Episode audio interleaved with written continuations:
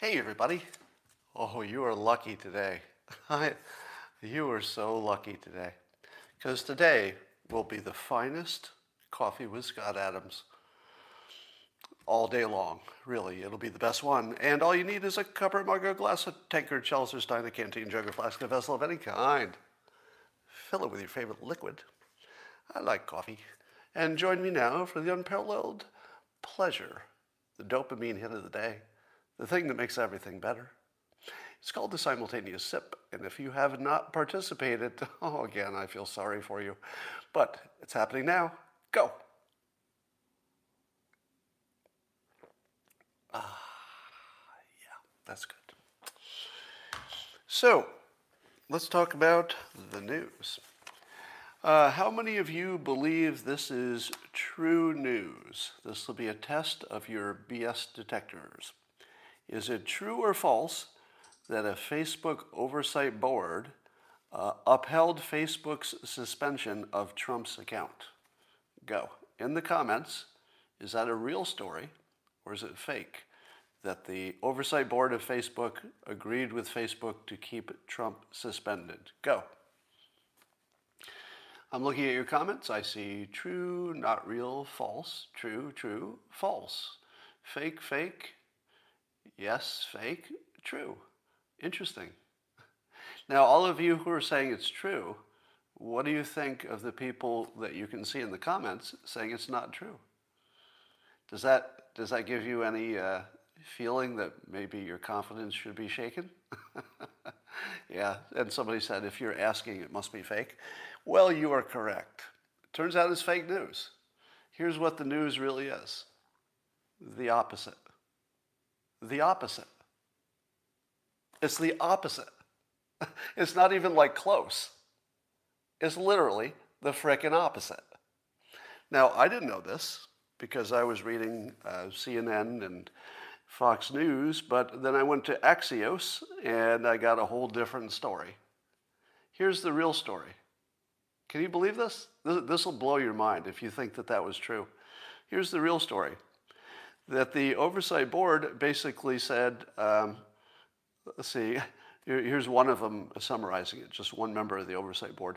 We felt it a bit lazy of Facebook to be sending over to us a penalty suggestion that didn't exist in their own rule book, so to speak, in their own community standards. And this was the Danish, uh, former Danish prime minister who was on the board who said that. He said, We are not here to lift responsibility off of Facebook. We're here to be independent. And it said, uh, so basically what they did is they sent it back to Facebook and said, why doesn't this either, why isn't this either a permanent ban, which we could evaluate because permanent bans are part of what Facebook says they can do, or a, a temporary, say six months or whatever the time limit is, ban. That's different. That's really different because, according to the Oversight Committee, the Oversight Committee apparently would have been fine letting Facebook put Trump back on as long as he had been treated the same way as everybody else. So, what the Oversight Board said was you didn't follow your own rules, and therefore we don't support the ban. Now, they didn't say he should be banned or he should not be banned. I have to be really careful here. They basically said, you didn't even follow your own rules, so don't ask us to rule on your own rules when this isn't even close to them. Go back and figure out if he's permanently banned, and then we'll rule on that. Or go back and say he's banned for a, certain amount of time, which is also part of your standard, and we'll rule on that. But don't tell us there's some ambiguous ban that doesn't have a time and it's not permanent, because it's not in the rules. So now think about how that was reported to you. Does, does that make you angry? you should be a little bit angry that this was reported as these people upheld the ban. What they did was just say it's not even appropriate to ask us the question. It's so, it's so, it's so inappropriate the way you've handled it that we can't even rule on it. That's pretty much the opposite of upholding the ban. They basically said the ban is illegitimate as is. Go, go back and do something that's legitimate. Yeah, somebody, Dorothy says, I'm speechless. Just think about how abused you were by that news.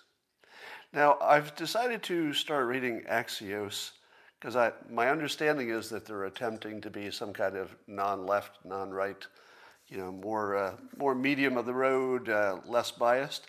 I don't know if they can pull that off. That's pretty pretty hard standard to pull off. But I'm going to start watching them because they did report this accurately, and everything else I saw reported it inaccurately.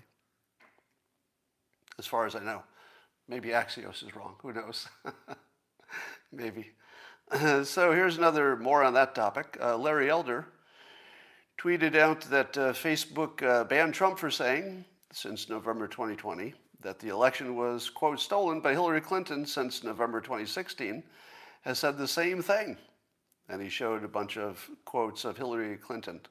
So he's saying, why was Trump banned for saying the election was illegitimate when Hillary was not? Well, I saw some pushback to this saying, those are different situations, and Hillary was not saying that our election was rigged. But I think she was, just a different way. I, I, think the idea that Hillary was promoting was that Russia had corrupted the, the election somehow. That's the same. It's a, it's a different situation, but in terms of questioning the integrity of our election without actually having any evidence whatsoever, looks the same to me. To me, it looks the same. So, in terms of whether both of them or neither of them should have been kicked off of Facebook. Now, it's kind of amazing that as long as you've got the majority with you, let's say, you know, 60% of the country or whatever it is, I'll just make up a number for conversation. Uh, as long as most of the country is willing to accept a lie, you don't have to tell the truth. if 60% of the country is willing to just act like it's true, even if they know it's not. You know, and in this case, the situation is treating Trump differently than, than Hillary Clinton. Now, as long as the public is willing to treat them as different, I guess you could get away with it. It doesn't matter if it's true. Um, here's something that uh, makes me wonder if we've solved a little mystery or not about the virus. You know, we've been wondering why it is that uh, the Asian countries have been doing so well in avoiding the virus, the worst parts of the virus, and non Asian countries, especially uh, mostly white ethnic countries, are doing poorly often, not every time. So there's a little bit of new information here. Now, we don't know if this will be, you know, who knows if future studies will uphold this. But this is what we think we know right now that bald men are up to 2.5 times more likely to suffer severe COVID stuff than people with a full head of hair. Now, your first take on that is, oh, Scott, you're in trouble. and you might be right about that. But here's maybe the answer to why it's affecting different ethnic groups differently. Now, male pattern baldness, and, and by the way, let me be clear here. I'm, I'm now going to veer from stuff that may or may not be true because it's reported in the news. And now I'm going to go into a complete speculative territory, okay? So everything you hear from now on about this topic, just speculation. So it's not a false claim, it's just speculation. Um, but is it propaganda? Well, you decide. it probably is. Um, if it's true, that male pattern, male pattern baldness is a big indicator of how bad it's going to be. Who has the most male pattern baldness? Well, it turns out white people do by a big percentage. Right? So Asian men have much less hair loss than um, American men. Now, interestingly, the thing that causes this hair loss uh, is a sensitivity to male hormones. So it's not, so bald people don't necessarily have more testosterone and male hormones. They're simply more sensitive to it. So my male, bat- male pattern baldness, in all likelihood, don't know if it's you know for every person specifically, but in all likelihood, what it's telling you, if you see somebody with male pattern baldness, is that their body, for whatever genetic reason, is more susceptible to male hormones. In other words, you're more likely to be alpha. Here's the fun part.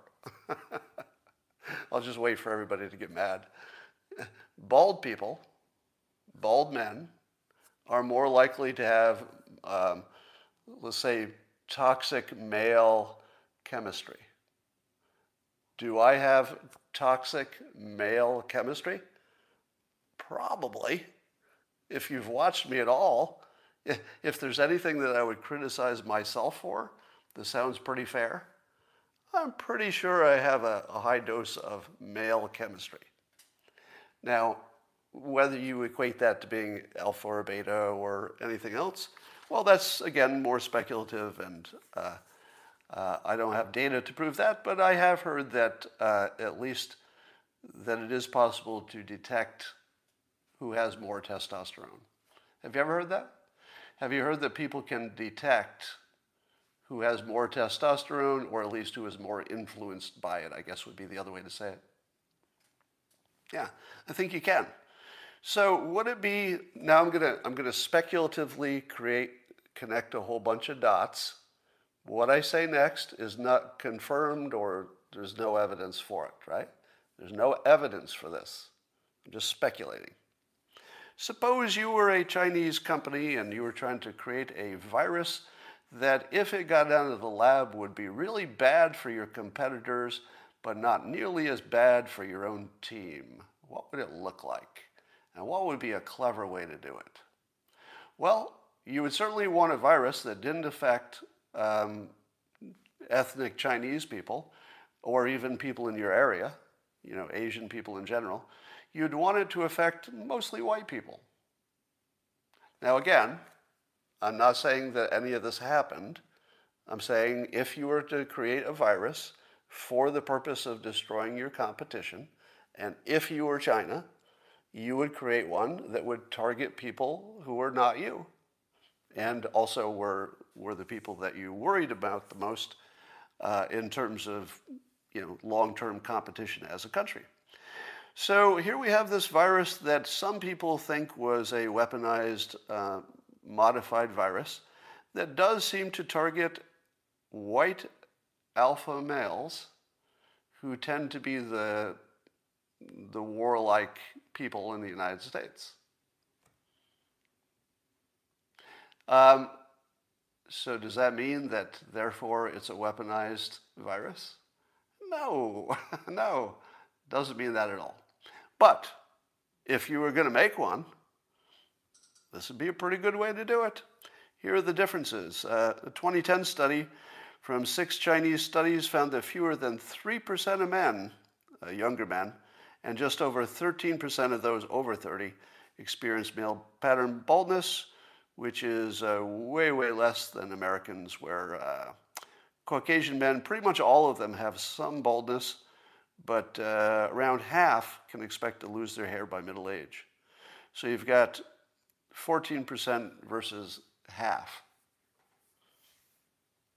Now, you could ask yourself is it a coincidence, just a coincidence, that a natural virus happens to look a lot like the way a weaponized virus would look if you made it? Yes, that could be a coincidence. Easily could be a coincidence because coincidences happen.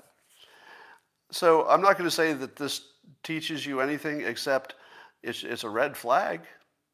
I mean, I would certainly, I would certainly be looking really hard at anything that took out all the alpha white males and didn't affect so much Chinese nationals. It's a red flag.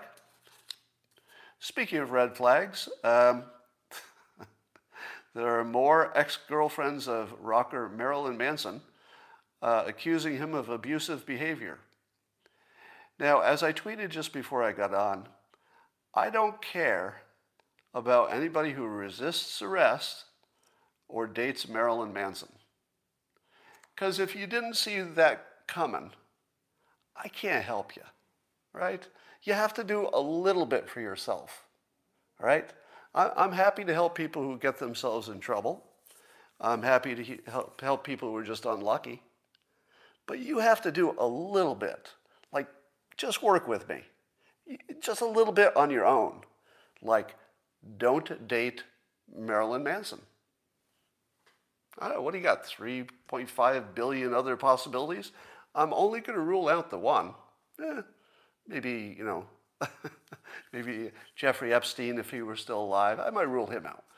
But basically, just don't date Marilyn Manson and don't, uh, don't get aggressive with police who are stopping you. If you just do those two little things, uh, then I'm on your side. I, I could help you. You know, bad luck, I'm there for you. Need a little helping hand? I feel like I could do that. You want a little advice? I got it. Maybe some people need some money? Okay. Depends, you know, if you can make good use of it, if it'll help. But you got to do a little, just a little, on your own. I asked this question, uh, and you'll know why immediately. Uh, I did a little uh, informal poll, and I said, Who would you trust on a health question in the news? Tucker Carlson or me? Let's see how you answer here on, uh, on this live stream. Who would you trust? Let's say there was a health question in the news. You know that Tucker Carlson is not a doctor. You know that I'm not a doctor.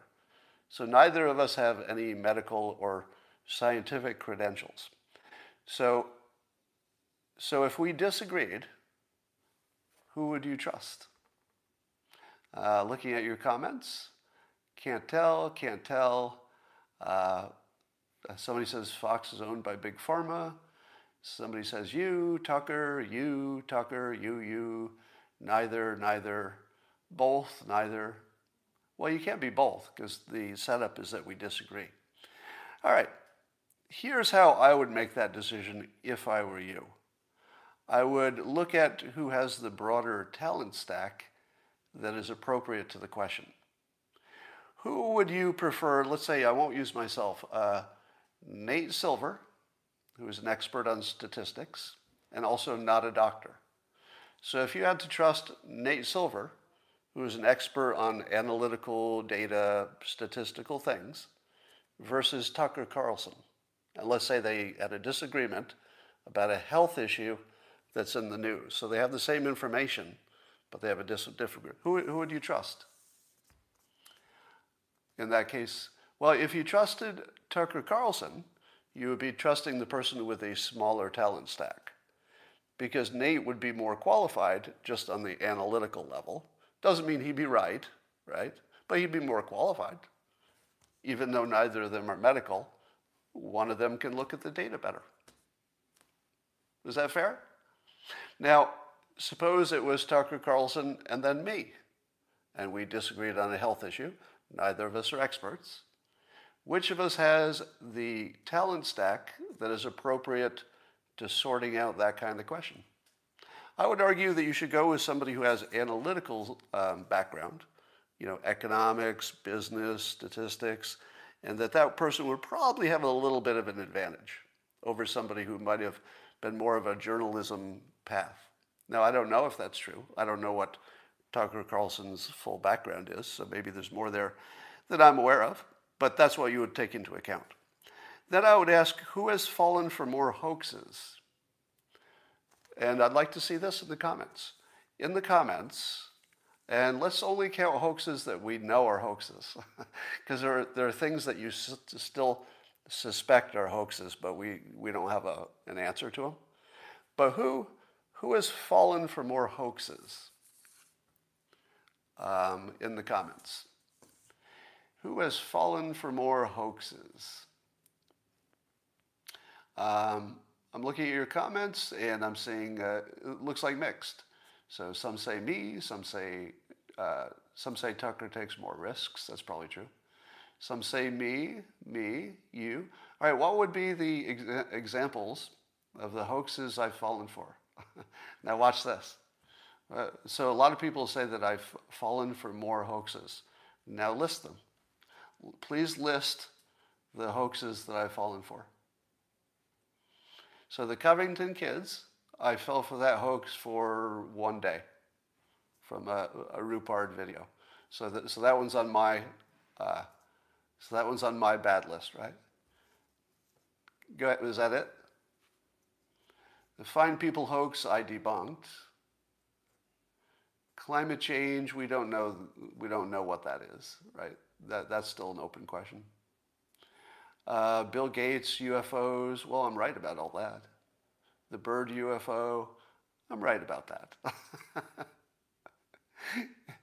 if you think I'm wrong about the UFOs, uh, well, good luck with you there. COVID fear, no, you're just mis- misstating my opinion. Um, global warming, no, most of you who think that I've fallen for hoaxes on climate change, etc., would not be able to describe my opinion. So I, I, here's the challenge. Anybody who thinks that I've fallen for a hoax, see if you could describe my opinion in your words. Bet you can't. I'll bet you can't. All right, so that was interesting. Now, I don't know that there's any right answer to this, but uh, then I would also say, who predicted better?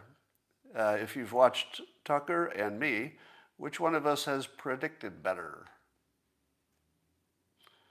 Um, I don't know, but I think it's probably me, but uh, I don't know. Somebody says masks. Now, there are a bunch of topics in which you cannot yet determine who is right or wrong, but you can determine that I'm on the side of science. So there may be some things where we disagree, but my opinion agrees with science. I might be wrong. All right, let's go on. Uh, the new study that says salt is bad for your immune system. If you get too much salt, your immune system isn't going to fight off the COVID as well or anything else. And here's my question why is the universe designed in a way that if there's anything we shouldn't do, it's something we wanted to do? You know, there's, it, well, I suppose that makes sense because we wouldn't be doing it if we didn't want to do it. But the, the, the level of coincidence that whenever there's a, a new scientific breakthrough, it's always going to be don't do something you want to do, right? It's like the things I want to do are eat bad food, look at my phone, you know, have reckless sex, whatever, but can't do any of that stuff. And I guess there's a reason for that because na- nature used to take care of that, but nature doesn't doesn't do that anymore. Now you have to figure out how much salt to eat. Um, this is funny in a bad way. So apparently, even uh, at least one Democrat is is uh, criticizing Biden and the administration. So uh, Representative Cuellar, is pointing out that they're showing photographs of now their uncrowded and almost empty uh, facilities for holding the children at the border, the immigrants coming in. And apparently it's just a shell game. All they did was they took the crowded kids out of this place and they moved them next door to the Health and Human Services tents. so they moved them from indoors to outdoors in tents. And,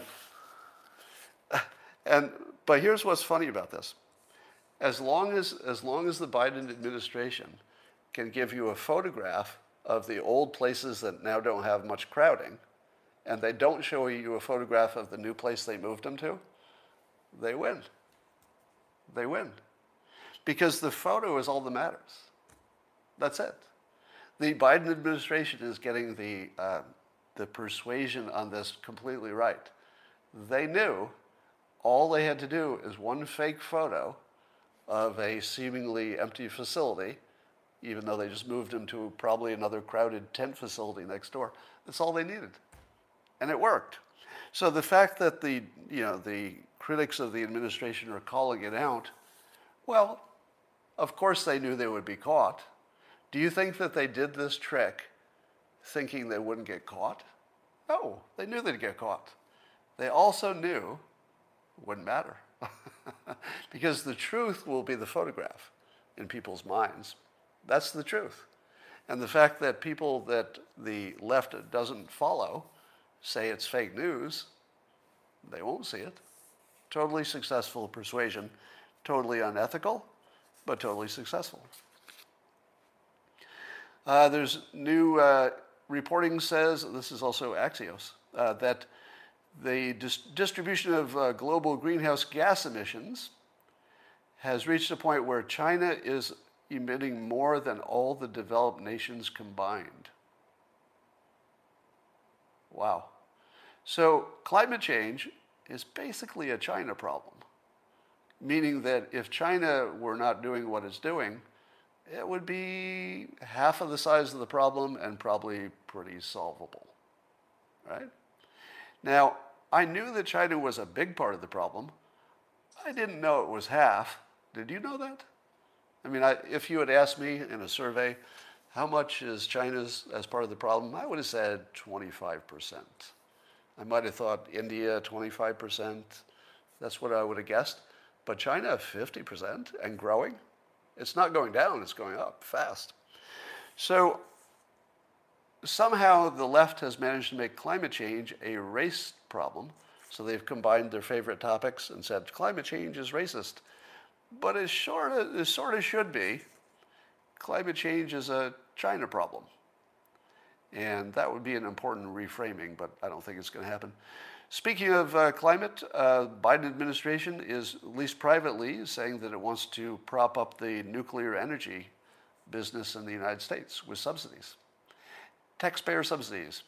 So apparently there are three sources that say this is true. I'm going to have to give credit to the Biden administration now, I think this is a continuation from the Trump policy that, that uh, nuclear energy needed to be important. But let me say this about both Trump and Biden about nuclear power. I, b- I believe they were both complete failures, total failures. Trump, Biden, complete failures. Because they're, they're trying to have it both ways. They're trying to quietly support nuclear, which both Trump and Biden apparently are doing in substantial ways. So the amount that they're supporting it quietly is looks pretty good actually. I'm not I don't have a complaint about that. There do seem to be lots of resources. They built test beds. Trump started that. Biden looks like he wants to give them subsidies to keep them going. So they're definitely doing the right stuff on the details. What they're not doing is saying it out loud. I don't know why Trump didn't. Uh, maybe he was just uncomfortable with the topic because it's, you know, it veers into the scientific uh, pretty quickly. Uh, so I don't know what's going on, but I would say they're both complete failures in informing the public that nuclear has to be a big part of our solution. Complete failures. I mean, 100% complete failure, Biden and Trump, on this issue, while at the same time, their administration is doing all the right stuff, which is weird uh, that they could both be completely successful and 100% failures at the same time, but it's happening. Um, here's a provocative little story that I'm going to say is more likely fake news than real. the 2020 census, apparently, shows that the number of voters uh, is 5 million less than the number of votes. for the last election. So, in other words, uh, the number of people who reported that they voted according to the census is 5 million fewer than the number of votes we got. Now, when you hear that, you say to yourself, We got it. We got the smoking gun. So now we know that there are a whole bunch of fake votes, right? Don't fall for this. Do not fall for this if you're falling for this, you're falling for anything. You should not trust this. All right, here's some background. Have they ever been wrong before? Yeah, yeah. They've been wrong before by big numbers, like 9 million, one previous uh, census. Um, but they were apparently they were usually wrong, or almost always, in the other direction. So this is the first time they've been wrong in this direction. Does that mean anything? If they've been wrong before, also by large amounts, but lots of times they've been right, but the only times they've been wrong was in the other direction. So does that tell you that you know something? Does, is, that, is that a smoking gun for some kind of election problems? No. no, it isn't. It doesn't tell you anything. It just tells you that uh, the, the number of people who voted and the census don't always match. That's all I hear. If you take it to the next level and say, well, there it is, smoking gun, We found all these fake votes. That's a little too far. Now, we can't rule it out. Does it make me curious? Oh, yeah, it does. is it a red flag? Yeah, it is. Yeah, well, or maybe whatever's less than red. But you should definitely look into it. So I'm not saying it's unimportant. I would definitely want to get a little bit more information about this. But I don't think that it necessarily is any kind of proof that there was some bad stuff going on because it could be inaccurate for a variety of reasons. And as others have pointed out, uh, I, I, think this was, if it's 2020, the census was taken during the pandemic. So, I don't know. And how many people decided to vote, let's say, in the last month or two of the election? I have a feeling a lot of people didn't even make up their mind to vote until the last few months. So if they did the census, let's say started in the beginning of 2020, how many people said they were going to vote? I could easily say, I could easily imagine that 5 million said they weren't going to and, and then did. So, so I've got questions about this. There's some, uh, some uh, news, if I can call it that, coming out of the Arizona, um, the Arizona recount. Don't believe any of it. So here's my advice to you everything that you hear coming out of the Arizona recount, because I, I, read some stories today that I just shook my head. And I said, these are obviously fake news. Now, could be wrong, but wait until you, you've got a few respectable um, outlets or there's somebody who goes on camera that you know is associated with them, and that person says on camera, yes, we found this or that. But don't look at an obscure publication on the internet that tells you that they found something already. They might have. I'm not ruling it out. I'm just saying I don't think we have any visibility yet. So don't believe anything. Don't believe any of the early reports. Uh, did you know that Coca-Cola has paused its controversial diversity plan, uh, which included penalties on outside law firms if they failed to meet racial diversity quotas.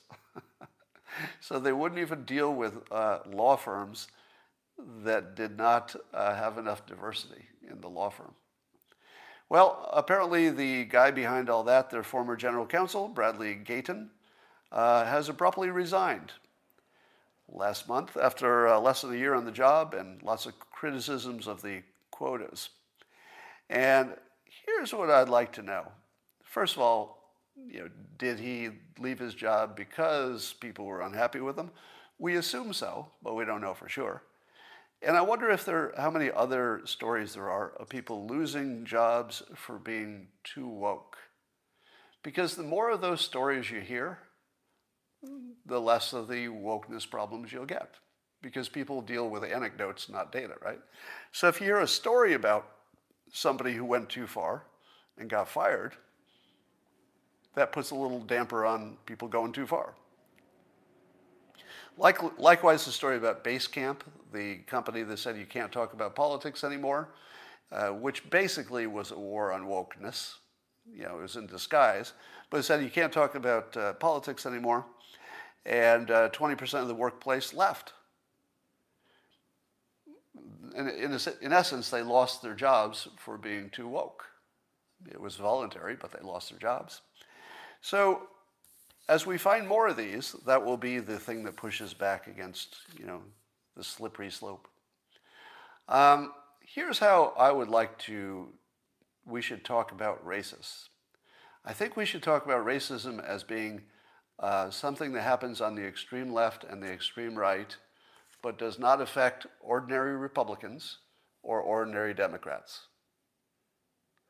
And uh, and if there anybody, if anybody's on this uh, live stream who leans Democrat, I just have to tell you this personal experience.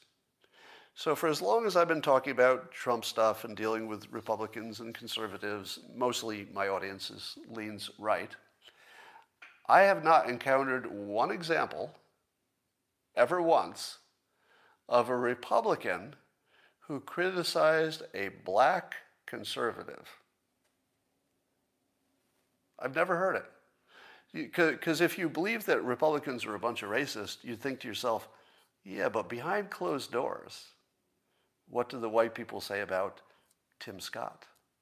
Yeah, what do they say behind closed doors? I've been behind a lot of closed doors in the sense of private conversations with people who would assume I, you know, agreed with them on enough things that they could speak freely. I've never heard it. I've never heard it. How many, how many conservatives have you heard who have criticized uh, Candace Owens? I've never heard it. I've heard positive things about her all the time.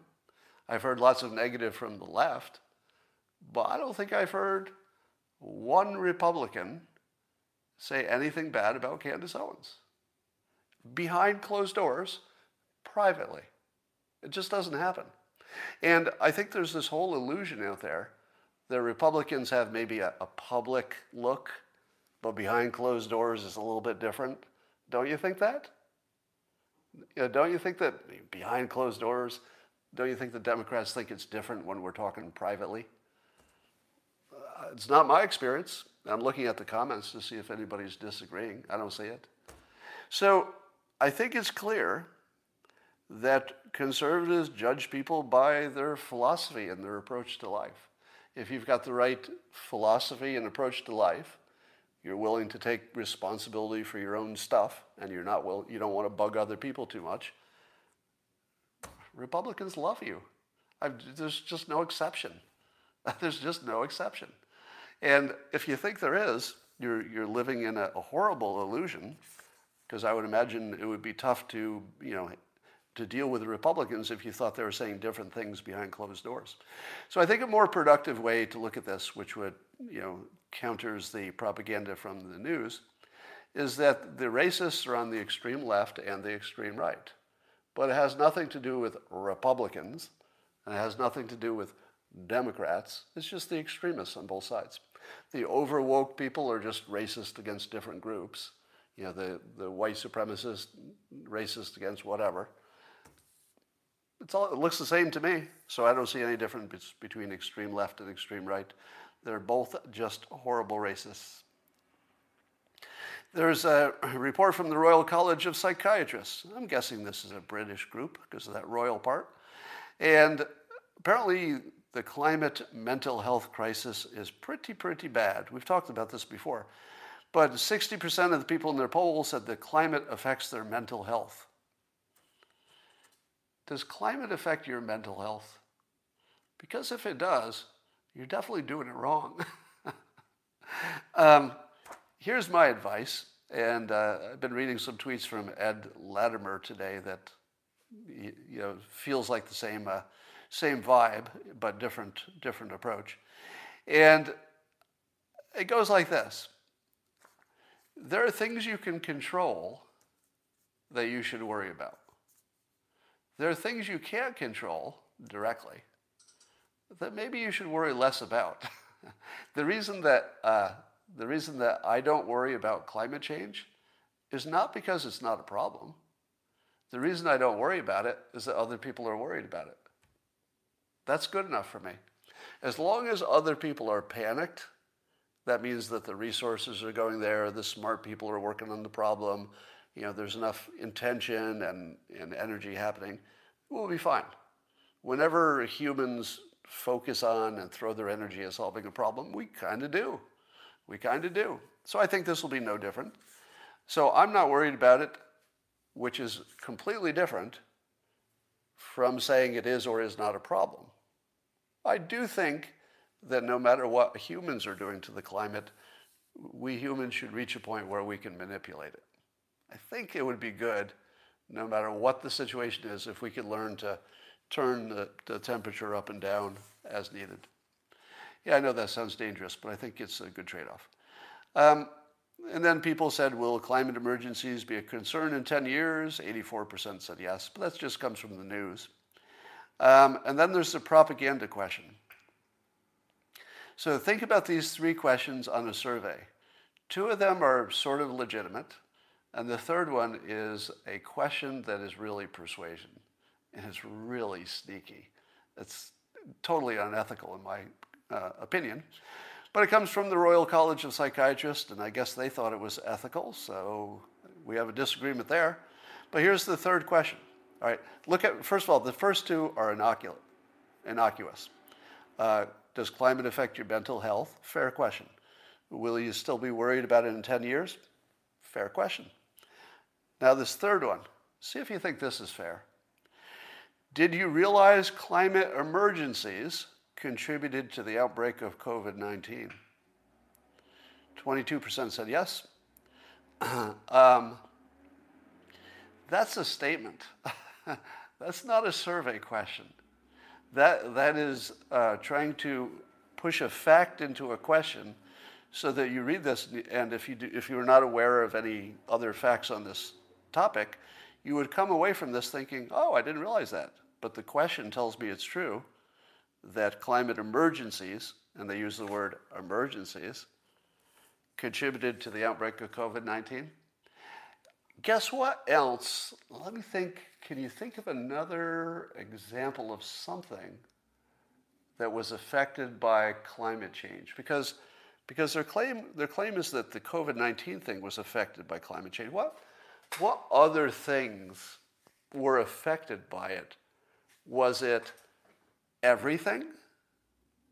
Yes, it was everything. there wasn't anything that wasn't made worse, except maybe telecommuting, traffic, I guess, by climate change and COVID and all that other stuff. Anything big is affecting everything. So climate change should affect everything. Do you think that they, uh, when, it, when they said that climate emergencies, their word, contributed to the outbreak of COVID 19, do you think that they did any uh, cost benefit? Do you think they did that? Do you think they did a cost benefit and they said, well, yes, there were some bad parts of the climate to COVID 19, but it was also a little warmer than it would have been. So people got outside and they got more vitamin D. No, they didn't do that, right? There's no way that they looked at both the costs and the benefits of any climate change. They just looked at the costs. you know that without even looking into it, right? You know that because they don't in situations like this.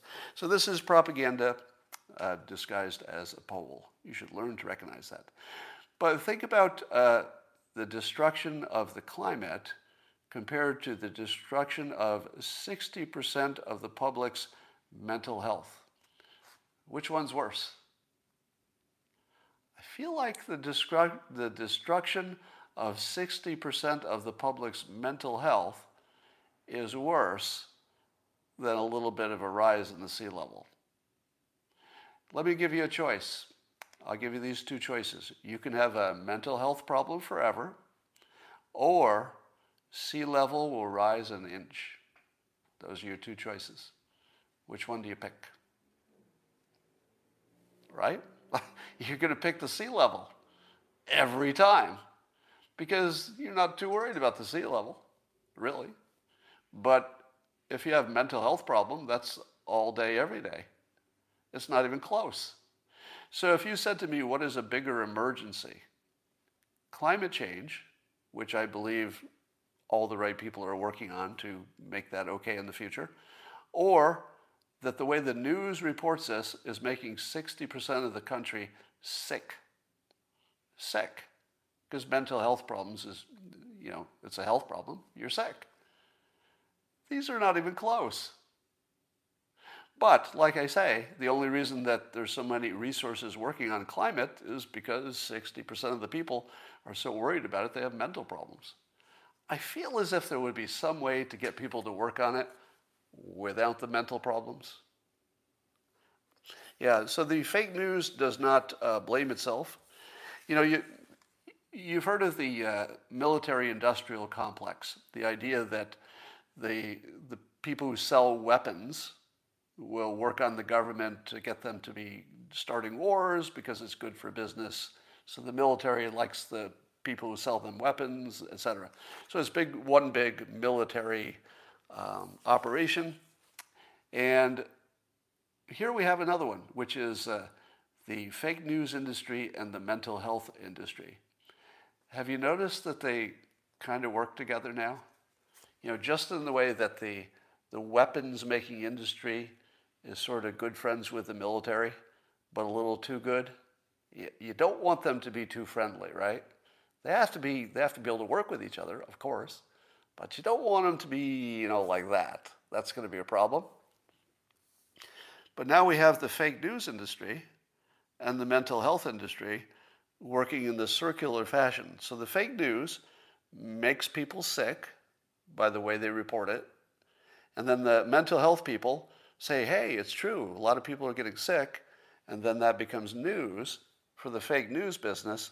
And then they use that to beat up Republicans who didn't cause the problem. the Republicans are the ones who say, don't worry about it. And whether you should or should not worry about it, it's not causing anybody mental illness. So uh, that's a pretty ugly situation there. Um, so climate and racism, the two things that we know from Project Veritas, that CNN wants to push as part as a theme. So it's climate or racism. And what do those two things have in common? They're hard to measure. You know, you can measure the temperature, but you can't measure what will be the problem in 80 years. It's just, you can do it, but nobody's going to believe that you got it accurately. Racism, same thing. It's so subjective uh, in terms of how you measure it, and do you count racism against white people, or is that doesn't count? So these things are resistant to data. So if you're looking for what the fake news loves, look for what a manager of a corporation loves. Do you know what a manager of a corporation loves? A situation where the quality of their work can't be measured, because then they can make any claim. Well, we can't measure it, but I'm pretty sure all those policies I put in place made everything better. Just no way to measure it.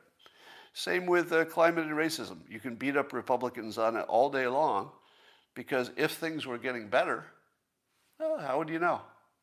How would you know? So beware of ambiguous topics. Funniest story in the news. By the way, I think you should say we should be saying that uh, fixing climate change with green technology is racist. Because it is. If you use green technology, with the exception of nuclear energy, if you use green technology, you're spending more to create energy. And that locks in the rich people, they get to stay rich. But poor people don't get to move up because energy costs are too much.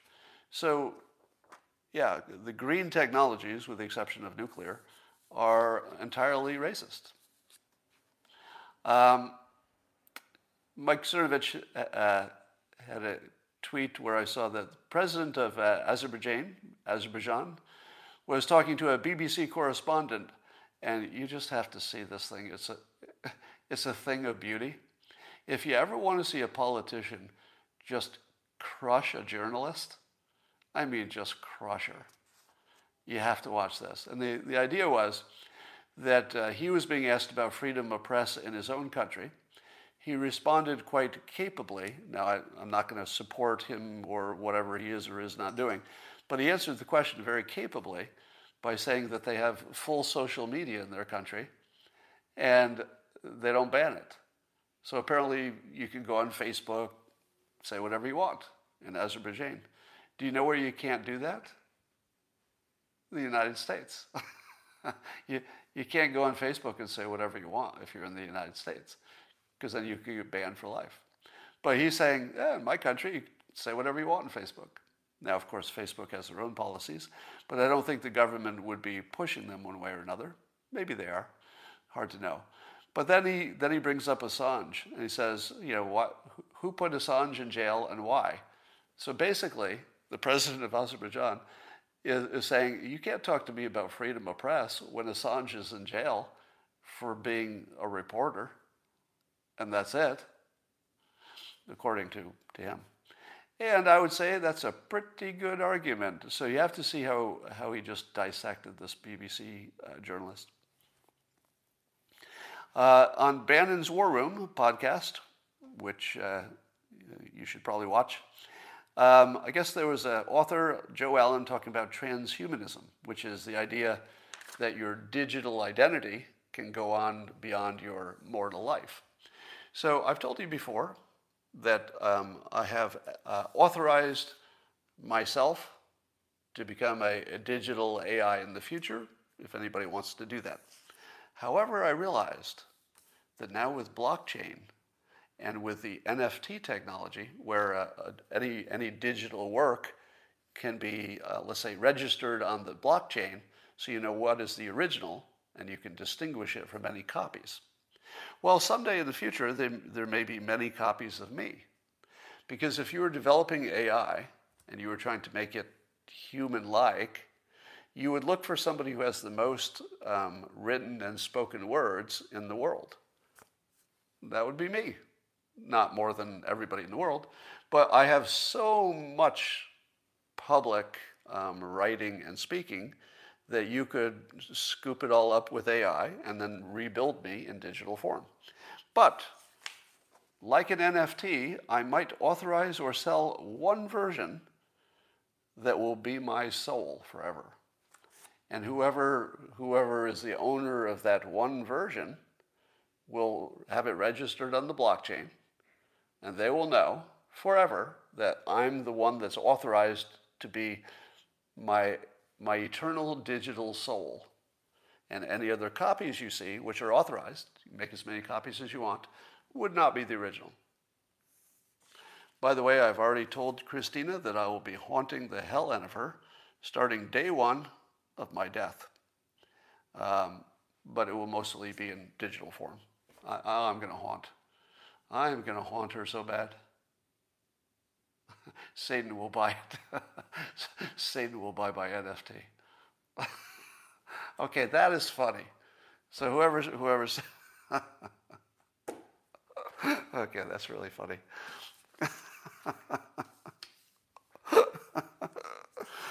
all right, I'm gonna leave. I'm gonna be laughing about that all day. That Satan could buy my NFT of myself. Oh, that's pretty funny. Um, all right, I got one more question for you. There's there's some reporting that oh, that is funny. Uh, there's some reporting that uh, Bill Gates, as you know, he's he's separating from his uh, wife of 27 years, but there's some reporting in the Daily Mail today that that he had an agreement before he got married. He had an agreement with his wife that he could spend the weekend. he could spend the weekend one year a month, or, or one one time a year. He could spend the weekend with his ex girlfriend. now, what do you think of that? now, apparently, he even asked he asked his ex girlfriend for permission, and he, he even used that word permission to get married to Melinda. And then Melinda agreed that he could spend, uh, I think, a weekend or, I don't know, a week, a year or something with his ex wife, or with his ex girlfriend. What do you think of that? well, here's my question number one. Let's assume that it was non sexual. Okay? So I feel like we can give him you know, the benefit of a doubt that at least everybody assumed it was going to be a, a non sexual thing. Because I, I didn't hear about her husband, the, the ex girlfriend's husband, but I think she had one. So I think maybe even he was in on it too. So they seem more like, you know, life friends, etc. But uh, what do you think of that? Here's my question specifically Would you consider both his marriage and his ex girlfriend relationship? Would you say that his ex girlfriend's relationship was, quote, intimate? Not sexually, but just intimate. Would you say it was intimate? And if he had two intimate relationships, does it um, is that marriage? Are you actually married if you have two intimate relationships, but only one of them is physical? And I'm just looking at your comments now because it's kind of fascinating. Well, she's 70 years old now, yes, but apparently this for 27 years they've been getting together once a year. Uh, so I'm seeing some yeses, nope, just an affair. Emotional cheating is way worse. We don't know that it was emotional cheating. It wasn't, well, actually, it's not cheating because it was above board, right? So here's what we can't call it. I don't think you can call it cheating because the reporting is that everybody knew everything. There was, there was, no, there was no deceit going on that we're aware of, right? So it wasn't cheating, but was it two intimate relationships? I, I would call it intimate. That would be my, my opinion. And can a marriage survive when there is more than one intimate relationship? I suppose everybody's different. Yeah, I'm looking at uh, your answers are all over the board. It's kind of a, it's, it's quite a mind bender, isn't it? When you, when you figure out how other people live. Um, somebody says there are open marriages. Yeah, there are open marriages, but again, nobody's lying to anybody, so it's not cheating. But is an open marriage, if it's just sexual, is that intimate? Here's a good question. If two people have uh, just a physical encounter and it doesn't go anywhere else, they're not in love or anything, is it intimate? I guess it is, just because it's physical.